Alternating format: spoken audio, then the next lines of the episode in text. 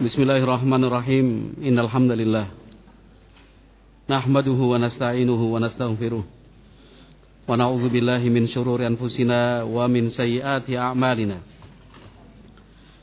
Man yahdihillahu fala mudhillalah wa man yudlil fala hadiyalah. Asyhadu an la ilaha illallah wahdahu la syarikalah wa asyhadu anna Muhammadan abduhu wa rasuluhu la nabiyya ba'dah.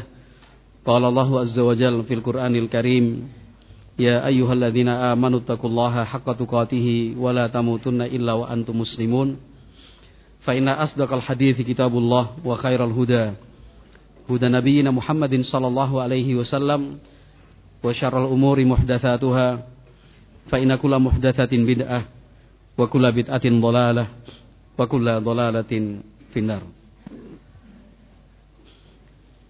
إخواتي في الله رحمكم الله Ma'asyiral muslimin yang berbahagia. Sebagian anak memiliki kecenderungan menfigurkan bukan hanya beberapa tokoh tapi banyak tokoh yang uh, jangankan muslim yang buruk justru orang-orang kafir. Sebagian anak kalau kita bertanya kepada mereka tentang si A, si B, si C, D, E, F dan seterusnya. Bukan muslim, kafir. Yang jelas dan tentu gaya kehidupannya sangat sangat jauh dari nilai nilai keislaman. Itu bisa menjelaskan bisa menjelaskan. Entah itu pemain bola, artis Korea, ya, atau mungkin aktor bela diri. Sebagian anak kalau diminta untuk mendeskripsikan atau bercerita tentang tokoh-tokoh pada film kartun atau tayangan-tayangan anime, detail dan rinci bisa dia sebutkan sebagian anak bisa panjang lebar menerangkan tokoh-tokoh yang itu hanya ada di dalam hayalan yaitu permainan atau game-game yang seolah susah terpisah dari kehidupan sebagian anak-anak tadi. Itu sebuah pekerjaan rumah yang tidak ringan untuk digarap dan diselesaikan. Seandainya itu yang dibahas dan objek pembicaraan kita adalah anak-anak kaum muslimin yang memang dalam keluarga tidak didekatkan dan tidak ditekankan pendidikan agama. Barangkali dianggap wajar dan biasa. Namun menjadi sesuatu yang sangat menyedihkan. Dan begitu disayangkan jika hal semacam itu terjadi pada sebagian anak-anak kita anak-anak yang sejak lahirnya sejak lahirnya dia bernafas dia tumbuh berkembang. Di tengah-tengah keluarga ahli sunnah. Berada di tengah-tengah lingkungan dan komunitas salafiyin. Itu sangat menyedihkan sekali. Kita di sini konteksnya bukan mencari siapa yang salah juga tidak patut kita saling menyalahkan. Yang terpenting kita berangkat bersama-sama bahwa itu adalah tanggung jawab semua kita. Sekali lagi, jangan cari siapa yang salah. Tidak patut kita tidak patut juga kita saling menyalahkan, tapi kita sadar bahwa ini masalah. harus dicarikan solusinya, ditemukan jalan keluarnya. Banyak hal bisa kita lakukan. Biiznillahi ta'ala. Tapi harus dilakukan bersama-sama. Tidak boleh timpang. Tidak hanya satu pihak hingga tidak seimbang. Tapi bersama-sama, bareng-bareng. Tugas ini akan lebih mudah. Insya Allah. Dengan pertolongan dan taufik dari Allah subhanahu wa ta'ala. Jika dilaksanakan dengan penuh kebersamaan, ya, kuah, mahabbah, saling berprasangka baik, ya, masing-masing memiliki dan mengedepankan sikap amanah. Insya Allah tidak ada masalah yang tidak bisa diselesaikan. Tidak ada problem yang tidak ada jalan keluarnya. Ada. Tinggal dijalani, mau atau tidak ditempuh mau ataukah tidak. Sangat menyedihkan sekali memang. Bagi mereka yang betul-betul mengerti nilai dan harga dari seorang anak bisa menangis dia. Tapi kalau yang tidak mengerti nilai dan harga seorang anak, jangankan menangis, Bahkan dia ikut tertawa. Nauzubillah. Kita kalau memiliki sebuah barang, barang itu mahal harganya, tinggi nilainya. Kalau jatuh, patah, dibanting orang, rusak, marah kita. Bisa menangis kita.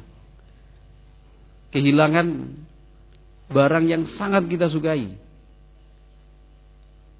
sangat berharga sekali dari aspek apa pun historinya, nilai dari barang itu sendiri. Ya. Ketika kita kehilangan barang itu, bisa nangis, nggak bisa tidur kita. Tujuh hari tujuh malam mungkin. Ya. Kehilangan motor, kehilangan mobil, kehilangan jam tangan, kehilangan kacamata, kehilangan HP, terus diurus ke polisi segala macam. Kenapa? Nomor kontaknya hilang, data-datanya apa namanya? Nggak bisa dicari ulang. Ya, sedih. Padahal itu semua masih bisa ditentukan nilainya berapa gitu. Motor tetap tertera berapa nilainya. Ya. Mau motor baru, second, kita bisa cari tahu harga sekarang berapa sih motor itu yang hilang. Berapa sih harga mobil yang hilang itu? Berapa sih jam tangan itu, kacamata itu, HP itu, pakaian itu, ya, perhiasan itu. Bisa kita ketahui harganya. Mau yang baru, yang second, yang apa e, produksinya dibuat di Indonesia, di luar negeri, Cina, Taiwan, Hong Kong, ketahuan tuh, Thailand, India, harganya beda-beda. Tahunnya berapa, spesifikasinya seperti apa, beda. Kita kehilangan barang seperti itu sudah.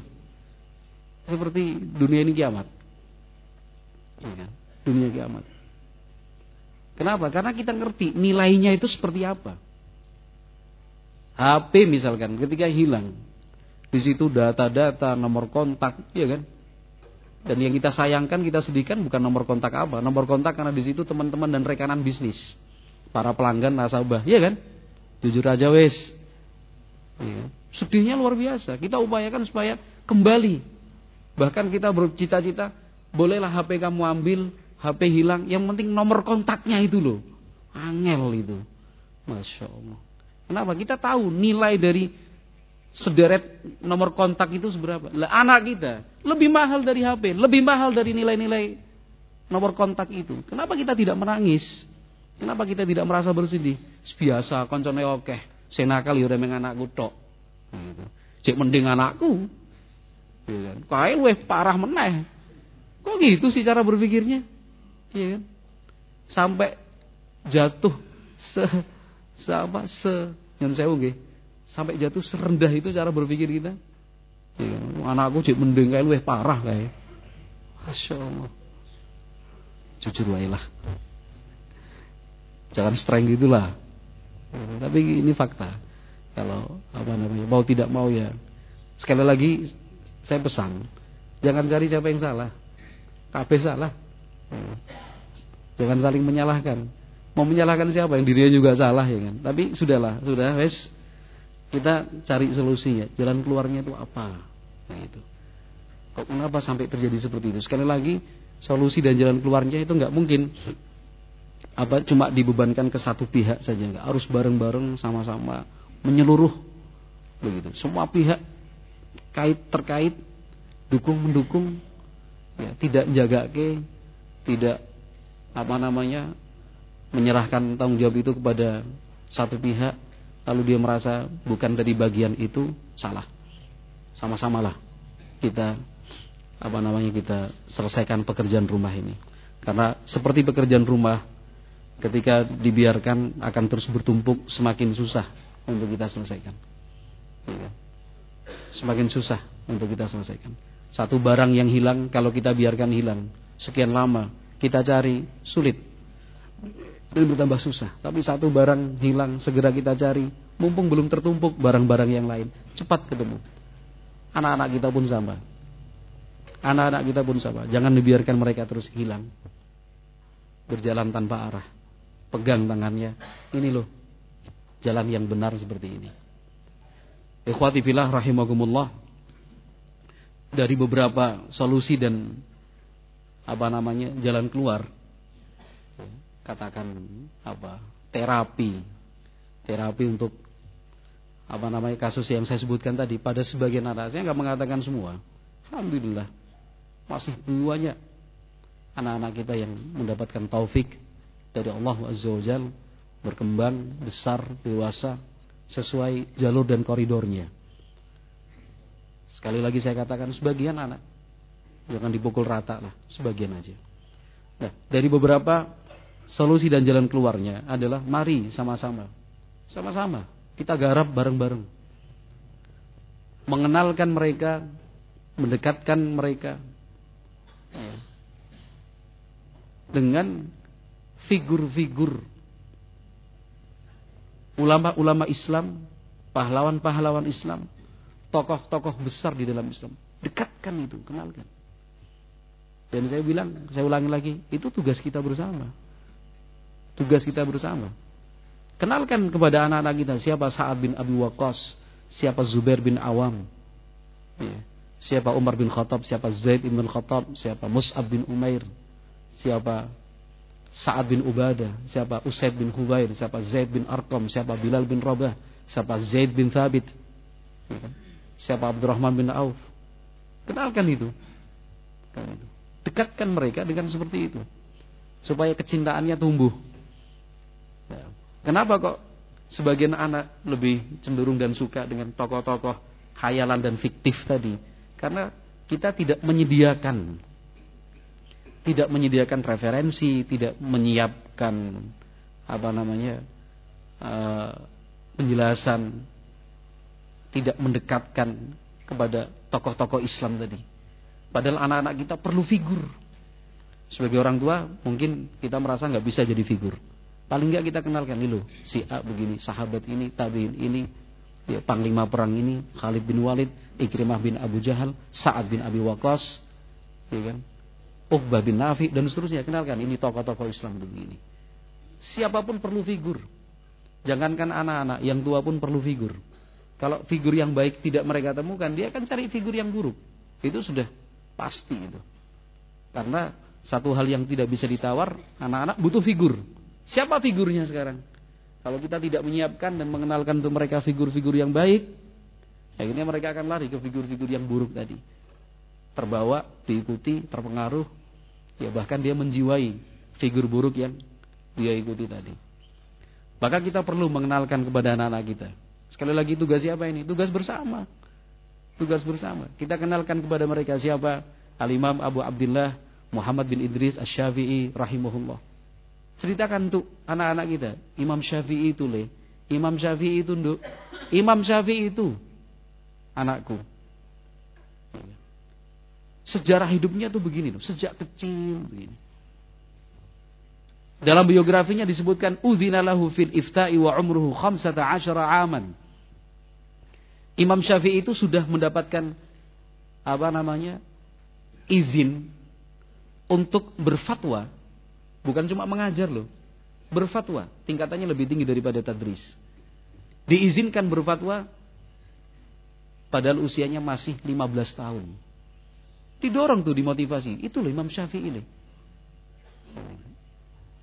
Disebutkan Imam Syafi'i itu begini, begini, begini. Kita kenalkan tuh anak-anak kita siapa Abdus Salam bin Abdullah Majiduddin Abdul Barakat, kakeknya Syekhul Islam Ibnu Taimiyah. Abdul Barakat Ibnu Taimiyah. Masih 16 tahun itu sudah punya karya tulis sebuah buku namanya Jannatun Nazir tentang usul fikih.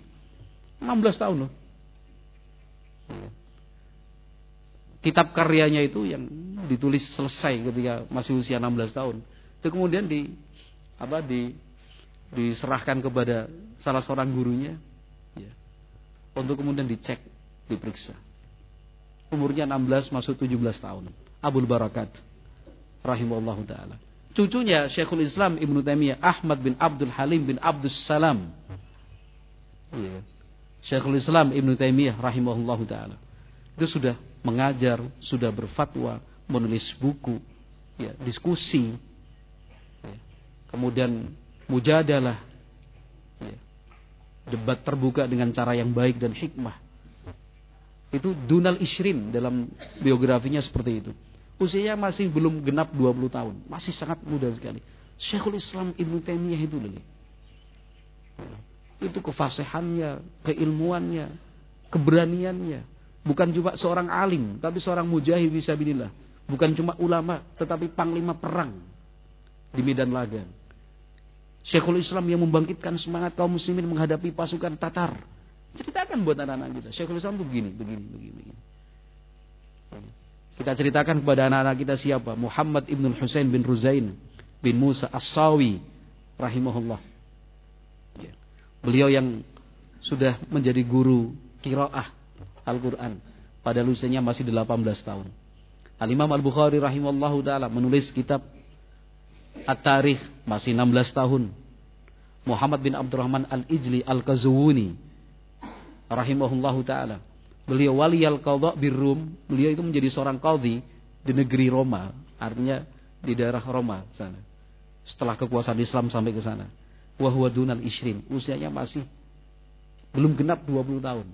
Dan yang saya sebutkan ini hanya beberapa contoh nama orang-orang besar di zamannya mereka yang sudah sukses, ya, yang sudah apa nama menjadi panutan, usianya masih di bawah 20 tahun.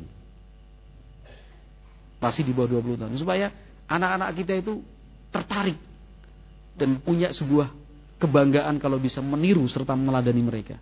Tapi karena ruang ini kosong, ruang yang harusnya kita isi figur-figur Islam, kosong ini. Diisilah dengan Lionel Messi, Diisilah dengan Cristiano Ronaldo. Iya.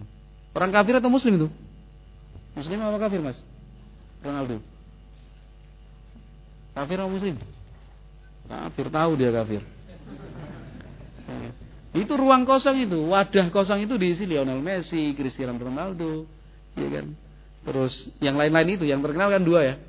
Yang lain-lain itu. Diisi lah gitu. Akhirnya us mana-mana rambutnya kayak Ronaldo ya kan jalannya kayak Ronaldo kemudian sering apa namanya fitnessan sendiri beliin apa uh, apa besi tahu Pak Wari? Barbel. Pintar kamu. Beliin barbel kenapa? Ya biar kuat dong. Bilang sama abinya biar kuat. Kalau bilang sama temennya biar badannya kayak Ronaldo itu loh. Nah, gitu. jadi dalam bayangan dia itu aku pengen seperti Ronaldo. Aku pengen seperti Lionel Messi. Aku pengen seperti Neymar, ya tambah satu lagi Neymar. Karena ada anak kita, ya kan, rambutnya kok dipirang gitu. Kita panggil tanya, loh cukur di mana? Sana Ustaz. Kok gitu sih? Neymar dulu Ustaz. Siapa Neymar? Ya pemain bola. Oh iya, iya. iya. Bagus loh rambut kayak gitu. Loh bagus lah Ustaz. Ya. Apa enggak lebih baik dicukur aja? Udah. Ikut Ustaz, kita cukur aja ya, tak bayarin wis. Tapi Ustaz, ah, sudah. Kan itu. Artinya karena ruang wadah tadi itu kosong, kosong dari figur-figur tadi, ya kan? Akhirnya diisilah. Dengan figur-figur yang tidak pantas dan tidak layak jadi apa panutan dan teladan buat anak-anak kita. Ya. Itu salah satu solusinya. Sekali lagi ini bukan wah terus jangan tanya, ah, bukunya mana Ustadz bukunya? Penak men. Kan itu. Enak sekali terima jadi. Itu anaknya siapa? Emang anakku. Ya kan? Anak kita kan. Saya juga nggak bilang itu anakmu, ya kan? Ketika Anda mengatakan, gimana Ustaz? Saya tidak mengatakan itu kan uh, bukan anakku, bukan. Tapi itu kan anak kita. Kita pikir bareng-bareng. Iya kan? Kita pikir bareng-bareng. Gimana caranya misalkan dibuatkan satu tim. Tim itu lengkap, bukan cuma yang terjemahan. Yang terjemahan itu juga perlu kopi misalkan. Nggak mungkin kan cuma nerjemahin, perlu bolpen, perlu kertas, perlu laptop, perlu printer. Siapa yang menyiapkan itu? Kalau misalkan panjenengan nggak bisa nerjemahkan, siapkan alat-alatnya, kan gitu. Nerjemahkan di mana? Di rumah. Orang mungkin iso mas di rumah, udah sibuk dengan istri, sibuk dengan anak. Buatkan satu tempat, satu ruangan. Ini tim menyiapkan referensi-referensi tentang biografi-biografi tokoh-tokoh Islam. Jadi oh, ustadznya orang tahu nerjemahkan ustadznya males sok. Oh, kok malah ustadznya yang disalahin? Kan saya sudah bilang jangan saling menyalahkan, jangan cari siapa yang salah. Itu bukan anakku, anak kita. Kita nggak bilang anakmu loh, anak kita, anak kita. Anakmu ya anakku, anakku ya anakmu, anak kita bareng-bareng. Itu tanggung jawab kita sama-sama kok. Iya kan? Iya kan? Buat satu tim, ya kan? Ini santri-santri dimaksimalkan yang sudah bisa apa namanya mulai menerjemahkan dikit-dikit, ya kan? Yang sudah masuk atufah syarah jurumiyah, apalagi masuk apa namanya mutamimah dan syarahnya diberi tugas nilai kamu nerjemahkan ini nilai kamu nerjemahkan ini. Diberi intensif lah biar semangat mereka. Kamu kalau bisa nerjemahkan ini dua halaman nih rong puluh ewu. Ada masalah boleh. Ya. tim tim itu bukan cuma sing orang no terjemahan nanti wa Ustaz buku yang antum sebutkan tuh di mana dijualnya? Di Saudi mas. Cek bahasa Arab. Terjemahannya nggak ada. Ayo, monggo jenengan mawon yang terjemahkan. Saya belum bisa belajar bahasa Arab. Sinawo. Belajarlah bahasa Arab. Oke? Jangan saling menyalahkan. Wah, ini penerbit-penerbit ahlu sunnah itu lesu. Bukan lesu. Kalau kita berangkatnya atas semangat tanggung jawab bersama-sama, ya kan? Kita bisa saling mendukung saya sebutkan tadi. Ada yang menyiapkan tempatnya. Udah Ustaz, ini ruangan saya punya rumah ada satu ruangan. Bagaimana biar tim itu bekerja dengan nyaman? Saya siapkan ruangan lengkap dengan fasilitasnya, komputernya ada tiga dengan apa namanya? E, kalau Pentium Pentium itu apa namanya? Spesifikasi ya, speknya yang bagus, ada apa? Fasilitas internetnya, saya kasih pasang AC lah nanti yang nanggung apa itu listriknya semuanya saya. Yang penting tim itu e, bisa bekerja dengan nyaman, ya kan? Udah siap, sak kopi ini sak jajani lah nanti. Nanti intensifnya per bulan sekian, per terjemahan sekian supaya bergerak. Dan yang terjemahin siapa? Jangan hanya ustadz-ustadznya aja, santri-santrinya, ikhwan-ikhwan yang ketbian ki wis pinter bahasa Arab ya direkrut mana? Ya kan banyak loh ikhwan-ikhwan kita itu yang sebenarnya bisa berbahasa Arab, tapi karena lama lama nggak muroja hilang akhirnya ya kan? Lama nggak di refresh akhirnya beku dia jadi frost jadi freeze jadinya ya kan? harusnya di fresh jadinya fresh kan itu. Jadi ilmunya lumayan tapi sibuk karo gawean akhirnya wis hilang kan itu. Sudah diminta ikrab aja opo yo mansub ngopo? Gitu.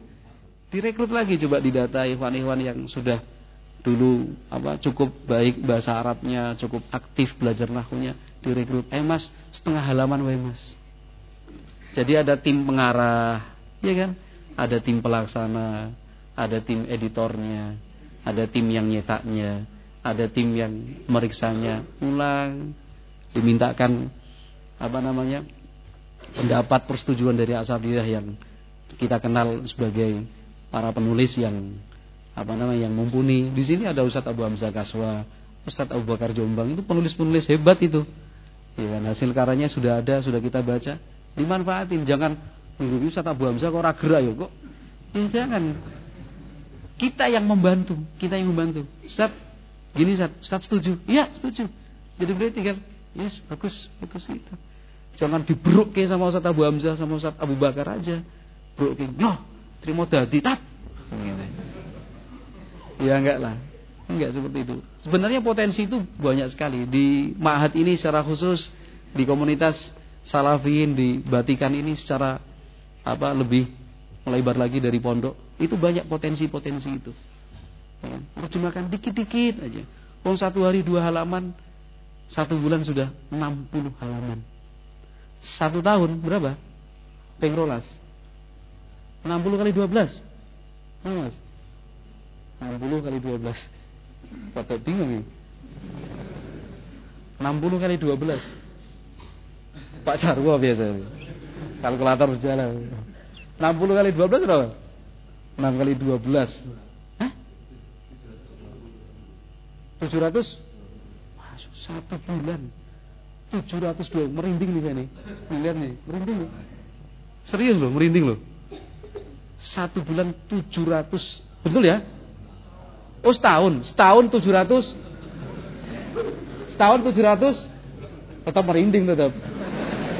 Loh, 720 tahun kalau sudah kita kerjakan sejak 10 tahun yang lalu, wis 7200. Cuman karena kita sudah di zona yang nyaman, ya kan? Yang penting sholat wajib dilaksanakan, yang sergap mangkat taklim, ya kerja nyambut gawe, wis zonanya nyaman gitu. Wis tidak suka tantangan-tantangan yang sebenarnya ini dibutuhkan sekarang buat anak-anak kita. Kalau 10 tahun yang lalu sudah kita kerjakan 7200, itu baru satu tim. Nah, kalau dibuat dua tim. Piye Mas, piye? Ayo. Pitonge 200 ping loro. 14 ribu. Udah kita itu udah banyak. Di sini sudah full itu. Biografi ulama, biografi ulama, biografi mujahid, biografi para pedagang-pedagang Islam. Loh. Iya kan? Memang yang perlu kita terjemahkan cuma biografi ulama, biografi mujahid. Tidak juga. Terjemahkan juga profil pedagang-pedagang sukses dalam sejarah Islam itu. At-tujar, as-salihun, ahli apa dagang yang soleh, orang-orang soleh supaya mereka jangan sampai urusan dagang terus kita ribut gitu loh. Tonggo karo tonggo meneng-menengan gini, mergo ketawa, jangan ketawa. Serius ini. Iya kan tetangga sama tetangga terus plerok-pleroran gini. Kenapa? Karena satu bidang yang sama, saingan kan gitu. Perlu profil para pedagang-pedagang sukses yang orang-orang soleh itu. Jadi anak-anak kita tumbuh itu sudah aku sesuk podo saat bin Abu Waqqas. Bin Awam aku kan itu. Jadi akhirnya Ronaldo sama Messi itu nggak pakai di sini. Nggak ganggu. Ya kan? Itu gambarannya ya monggo lah saya serahkan sama jenengan. Saya cuma menyampaikan aja. Nah, itu perlu keteladanan. Perlu keteladanan dari yang tua perlu contoh dari orang tua. Maka selain kita tampilkan profil-profil apa namanya ulama-ulama, mujahid-mujahid, pengusaha-pengusaha orang-orang soleh yang sukses di usia muda, kita juga perlu nih yang tua juga sama. Ibnul Jauzi rahimahullah disebutkan oleh Az-Zahabi dalam Syiar Alamin Nubala dalam biografi beliau Az-Zahabi menjelaskan waqad nala Abul Faraj Ibn al-Jauzi mihnatun fi awakhir umri. Al-Imam Ibnul Jauzi di masa tua itu difitnah. Ada orang yang menghasut penguasa. Wa wasyau bihi ilal khalifatin nasiri anhu bi amrin ukhtulifa fi haqiqatihi. Jadi ada orang yang nggak suka hasad lalu kemudian menghasut Khalifah An-Nasir. Faja'a man syatamah wa ahanah wa akhadahu qabdan bil yad wa khatama ala darihi wa syattata iyalah. Akhirnya terpengaruh khalifah. Ya ada ada pembisik tadi yang menghasut. Akhirnya apa? Datang petugas ya, petugas yang di, diutus Ibnul Jauzi rahimallahu taala kemudian di apa ditangkap, dihinakan, rumahnya disita, keluarganya kemudian dikembalikan ke kampung halamannya masing-masing dari asalnya dipisah-pisah pokoknya. Thumma uq'ida fi safinatin ila madinati wasit. Kemudian ditangkap, dibawa menggunakan kapal, kapal penumpang, dibawa ke kota Wasit. Fahu bisa biha fi baitin harajin Wa baqiya huwa yaghsilu thawbahu wa yatbahu syai'a fa baqiya 'ala dzalika khamsa sinin. Ma dakhala fiha hammaman. Di penjara selama lima tahun. Di penjara selama lima tahun. Ada kaitannya, sabar ya. Gak merasa terganggu, tenang aja. Jadi selama lima tahun di penjara di sebuah rumah, artinya rumah penjara, sempit, hidup sendiri. Yaghsilu thawbah. Pakaian aja harus dicuci sendiri, padahal sudah tua. Tua sekali, sudah sepuh. Masak-masak sendiri. Itu selama lima tahun. Mada fiha hammaman. Selama lima tahun itu nggak pernah kemudian mandi bersih di apa namanya di kamar mandi yang yang layak. Wa kana sababu fi khalasi syekhi anna waladahu Yusuf nasha'a washtaghala wa amila fi hadhihi al-muddati al-wa'dha wa huwa sabiyun.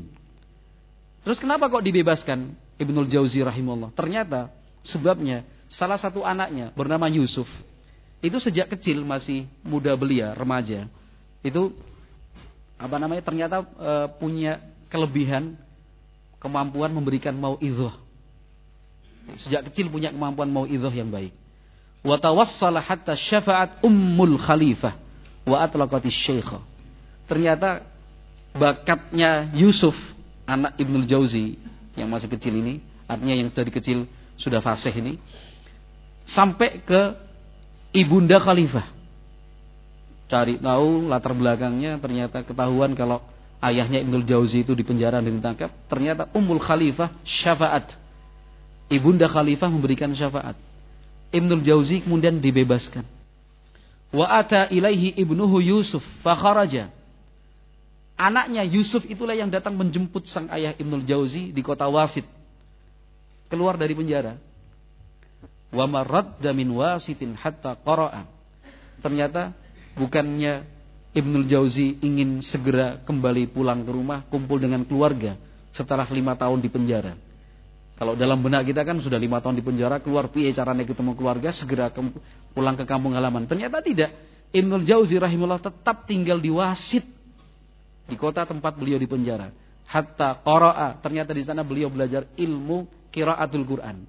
Wa huwa huwa wa ibnuhu.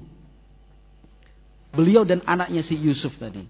Wa sinnu syaikhi nahwat thamanin. Ketika belajar itu usia Ibnul Jauzi kurang lebih 80 tahun. Jadi kalau di penjara saat di penjara usianya berapa? 80 kurangi 5. 75 tahun. Sudah sepuh udah tua, udah kakek-kakek, lanjut usia, 75 tahun, jadi ulama besar, banyak muridnya, iya kan? Di penjara lima tahun ketika dikeluarkan bukan terus berpikir ketemu istri, ketemu anak, ketemu cucu, ketemu menantu enggak. Tapi kesempatan yang diwasit, sinau ini, belajar dulu. Itu semangatnya orang-orang tua zaman dulu. Makanya terus ditiru sama yang muda-muda. Iya kan? Jadi kalau misalkan yang muda-muda kurang semangat ngajinya, ya sih dilihat dulu yang tua-tua ini. Jangan-jangan ngasih contoh apa enggak sih? Kan itu. Az-Zahabi rahimahullah dalam Syiar Alamin Nubala juga. Beliau menyebutkan biografi tentang Al-Qaffal. Al-Qaffal itu kalau kita belajar fikih dalam madhab syafi'i, namanya sering kita dapatkan, sering kita baca. Al-Qaffal. Kata Imam Az-Zahabi, Hadha qal imamul allamatul kabiru, syaikhus syafi'iyah, Abu Bakrin al-Qaffal, fi sin'atil aqfal. Jadi al-imam, al-allama, al-kabir, syekhus syafi'iyah. Ya. Uh, guru-gurunya dalam madhab syafi'iyah. Abu Bakar al-Qaffal. Al-Qaffal itu artinya tukang apa reparasi kunci, servis kunci. Al-Qaffal. Gelarnya tukang reparasi kunci. Jadi jangan malu kalau punya pekerjaan seperti itu. Yang penting dari ulama itu aja. Ya. Itu hadzaka fi sin'atil aqfal. Jadi punya punya bakat itu servis, reparasi, duplikat kunci, hatta amila kuflan bi alatihi wa miftahihi. Sampai bisa produksi sendiri. Bukan cuma perbaiki, produksi kunci, produksi gemboknya. Sampai ukuran yang paling berat, zinata arba'i habbat. Sampai gembok yang besar dan kunci yang besar pun bisa buat beliau.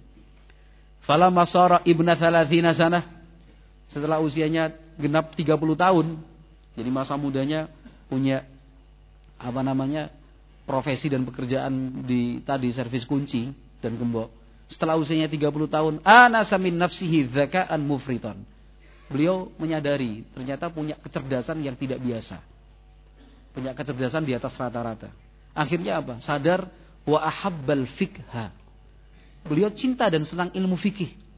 Fa aqbala ala qiraatihi hatta bara'a fihi. Akhirnya ditinggalkan pekerjaannya, serius belajar fikih setelah usianya 30 tahun. Wasara yudrabu bihil mathalu. Sampai akhirnya beliau itu kalau dalam bab fikih itu selalu disebut-sebut sebagai permisalan. Ahli fikih. Wa huwa sahibu tariqatil khurasaniyin fil fikhi. Beliaulah yang menemukan tariqah yang mengembangkan metode apa namanya ulama dari Khurasan di bidang fikih. Abu Bakar Al-Ghaffal rahimahullah. Usia 30 tahun baru start dan mulai belajar fikih. Jadi Syekhus Syafi'iyah. Jadi guru-gurunya dalam madhab Syafi'iyah. Bukan hanya Al-Ghaffal rahimahullah, bukannya Ibnul Jauzi rahimahullah. Tapi banyak ulama yang lain. Seperti Saleh bin Kaisan rahimahullah taala seorang tabi'in. Seorang tabi'in. Tabi'in tua. Saleh bin Kaisan sampai Al-Imam Al-Hakim rahimahullah Abu Abdullah walaupun Az-Zahabi mengatakan itu sebuah waham sebuah kekeliruan tapi paling tidak menunjukkan usianya sudah tua saat mulai belajar Abu Abdullah Al-Hakim ketika menyebutkan tentang Saleh bin Kaisan rahimahullah ibtada abi ta'lim wa huwa ibnu sabi'ina sana dalam tahdzibu tahdzib. Kata Al-Hakim rahimahullah, Salih bin Kaisan ini mulai belajar setelah usianya 70 tahun. Az-Zahabi rahimahullah taala mengatakan itu keliru, enggak bukan 70 tahun usianya. Kalau 70 tahun konsekuensinya ketemu dengan sahabat ini, ketemu sahabat ini. Tapi tidak sampai 70 tahun. Paling tidak katakan ini salah dan keliru. Waham dari Al-Hakim Al-Imam Abu Abdullah rahimahullah tapi selisihnya nggak akan terlalu jauh. Sudah tua intinya. Kalau itu sepakat. Saleh bin Kaisan memulai talabul ilminya itu ketika sudah tua, itu sepakat. Cuma umurnya berapa? Sulaim bin Ayub Ar-Razi. Al-Imam Ibnu Asakir rahimahullah mengatakan tentang Sulaim bin Ayub Ar-Razi itu mulai belajar nol, belajar agama itu dari usia 40 tahun. Sabar, sabar, sabar jadi ulama Islam. Al-Iz Ibnu Abdus Salam Sering kita dengar namanya. Al-Izzu Ibn Abdis Salam. Itu juga begitu. Mulai belajar talabul ilmi sudah tua. Ali bin Hamzah Al-Kisai. Sahibun Nahwi wal Qiraat. Al-Imam Al-Kisai. Al-Kisai Al-Kisai. Sering kita sebut. Qala Al-Kisai. Qala Al-Kisai. Beliau terhitung sebagai pendiri pertama madrasah kufiyah di bidang Nahwu. Kalau kita mendengar ini pendapatnya apa namanya eh, kufiyin, pendapatnya basriyin, ya kan? Dalam nahu itu kan ada madhab Kufah, ada madhab Basrah. Padahal sama-sama di Irak itu. Nah, yu'addul muassis al-hakiki.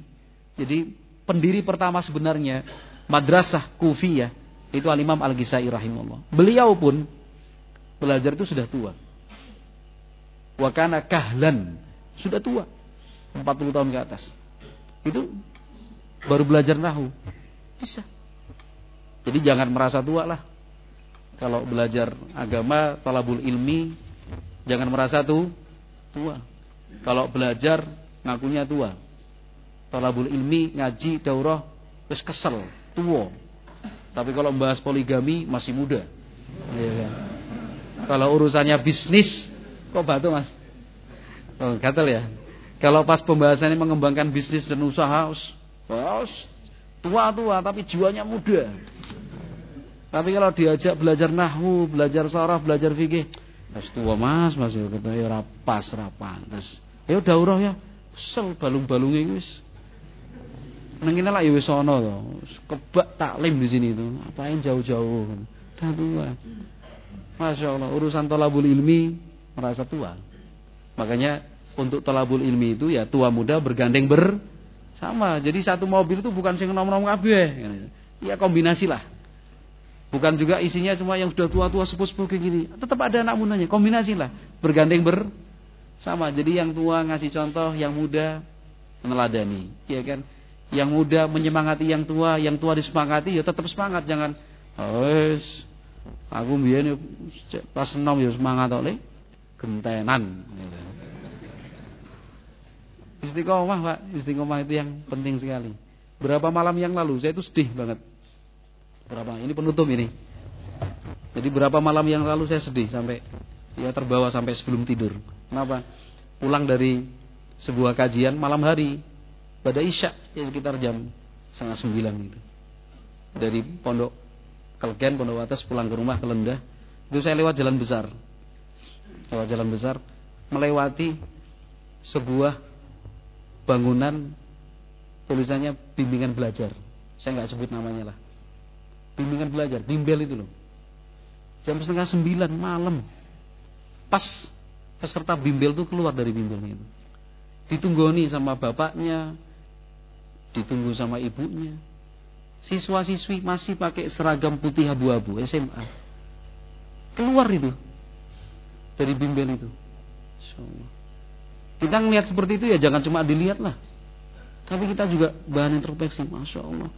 Orang-orang kayak gitu dari pagi sudah di sekolah belajar ya kan, sampai sore. Sore nggak pulang ke rumah, lanjut lagi masuk bimbel. Sing dipelajari apa? Dunia. Ya, dipelajari apa?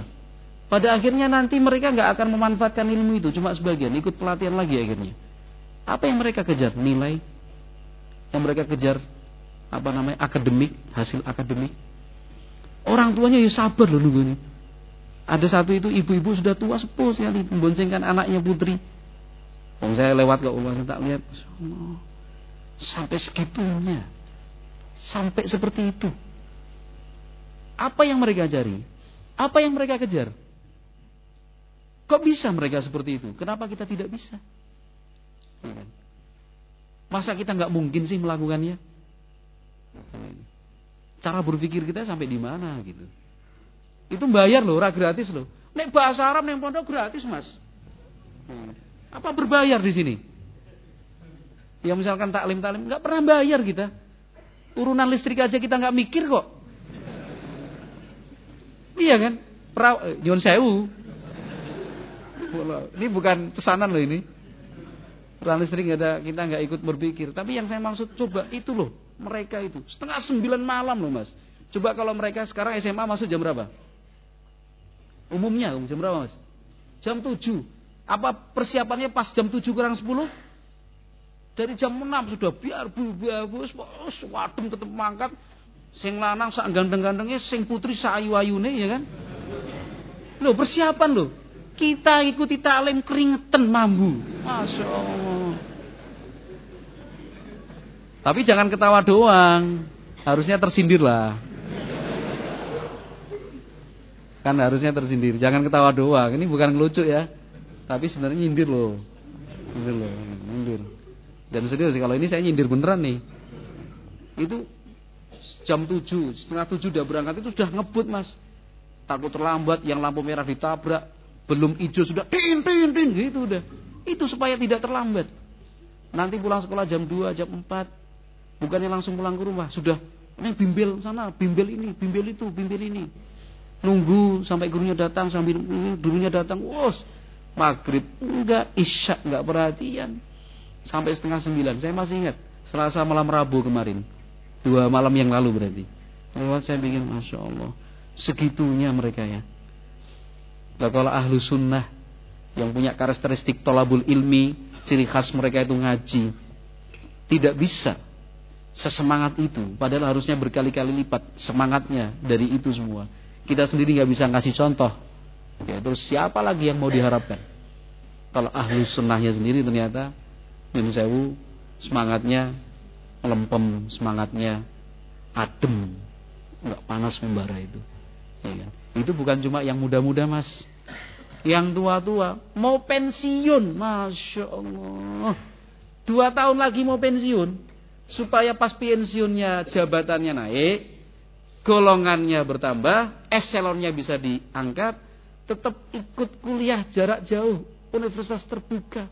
Sudah 53 tahun, 2 tahun lagi pensiun, Mas. Lalu sama Pak Guru ya? Hmm. Oh PNS, nama Banyak loh yang sudah tua-tua itu. Yang sudah tua, sudah tinggal nunggu pensiun. Tetap kuliah lagi. Masya Allah. Yang sudah dokter kuliah lagi supaya dapat gelar ini dan gelar itu. Sudah tua. jelas biayanya lebih mahal dan pasti tinggi itu. Tetap semangat dia. Wis tua kacamatanya gini tetap garam. Iya. Seharusnya kan kita yang gini mansubun wa alamatun nasbihi opo iki kan gitu. Harusnya begitu. Ini yang sudah tua-tua nyun sewu ini jangan tersi eh, jangan marah tapi harus tersinggung. Iya, Ibnul Jauzi aja tuh 80 tahun loh tetap sinau. Iya kan? Tetap sinau. Harusnya yang tua memberikan contoh. Kan itu. Yang tua ya ada di soft paling depan. Jadi yang muda-muda ini isin malu. Yang muda jangan mau kalah. Masa sing tua iso, ada sing cah nom ra iso. Sudah akhirnya bergandeng bersama. Wallahu a'lam bishawab. Mudah-mudahan bermanfaat. Subhanakallahumma wa bihamdika asyhadu an la ilaha illa anta astaghfiruka wa atubu ilaik. Assalamualaikum warahmatullahi wabarakatuh.